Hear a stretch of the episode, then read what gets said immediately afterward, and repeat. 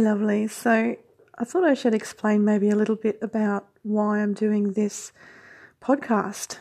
Um, I wanted to animate my blog posts. I do such a deep dive, um, albeit a very brief deep dive, um, once a week in my blog. I go into how I'm feeling. I choose a, uh, an Instagram graphic that I've posted oh, you know, there's about 400 of them in there in my gallery now. And I just, I, I choose the one that calls most to me. And sometimes it's one that I've published that week, you know, because I'm still in that space. And sometimes I dip back into something that um, I published ages ago that's just really present for me now. And I dive right into that, pick apart how I'm feeling, and get really bloody and raw and vulnerable and splash it on the page and it's really it's only a few minute read in my blog. Every article is i keep it that way because they're the kind of things that i like to read on a regular basis. They make me think. They dig deep enough that it triggers something in me that you know that i can then take with me and it just kind of is that contemplation that bubbles away in the back of my head then for you know the next however long it needs to bubble i guess um, and so I thought I would come in and just do a little introduction, tell you why I'm doing this, um, and so that you understand that maybe there's something here for you. I hope there is. And um, I'll see you next time. Enjoy the episode. Okay, darlings. Bye.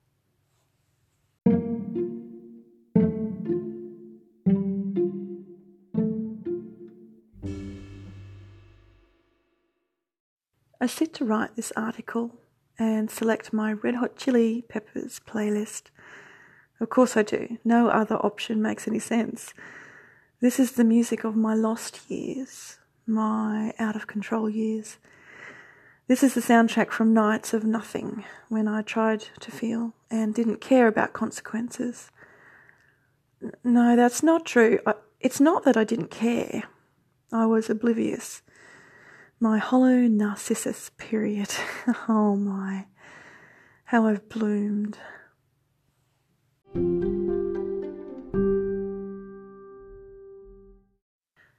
Be outrageous in your rebellions.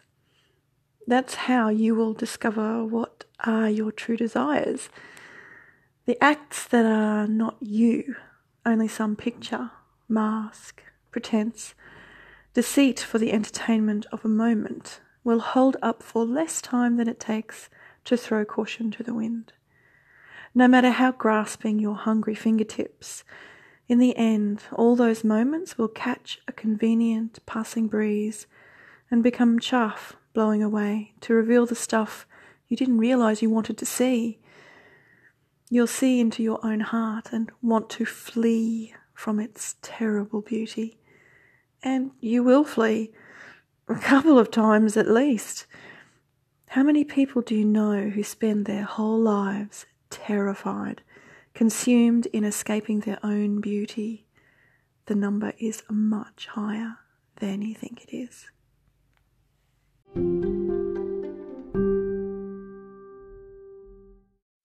Leaning into that raw beauty is your ultimate rebellion. Any behavior you engage in to shock, impress, disgust will never be as cataclysmic as true rebellion. Let the terror of your own beauty shatter. Fall into the gaping pit of your open heart. Impale yourself on the glittering shards of razor points. It might hurt at first. Let's face it, it's going to be fucking agony. But that's only because you aren't used to feeling this kind of magic. This is the only real sorcery you need. After you rise from that pit, plucking splinters of bloody fear from your flesh, you will realize that lump of hesitation that used to sit in the pit of your stomach has vanished. You won't realize how heavy it was until it isn't there anymore. The lightness of your step will feel like flying. A secret smile will quirk the corner of your mouth. Push a brand new dimple into one cheek. Your eyes will take on a depth to drown in, and you will drown willingly every time you catch your reflection. But unlike Narcissus, you will fall through the looking glass, through yourself, through the illusions. Over and over, you will fall forever. Because now you know you are the river nobody can step into twice, forever changing, transforming, becoming. At any moment, you could be yourself.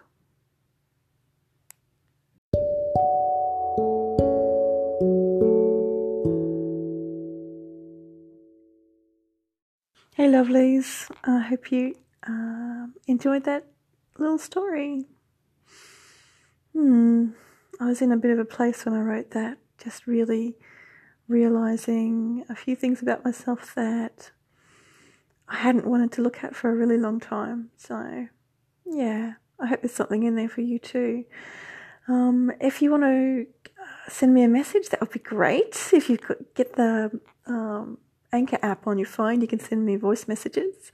At some point, I will start including those into the show. I'll find a way to answer your questions or include your comments and just, um, you know, create that conversation.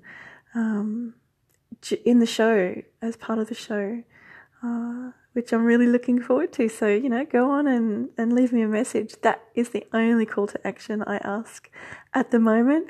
I'm still setting up all of the social media framework and, you know, mailing lists and places to subscribe and find out other things, um, behind the scenes stuff about your kind voice.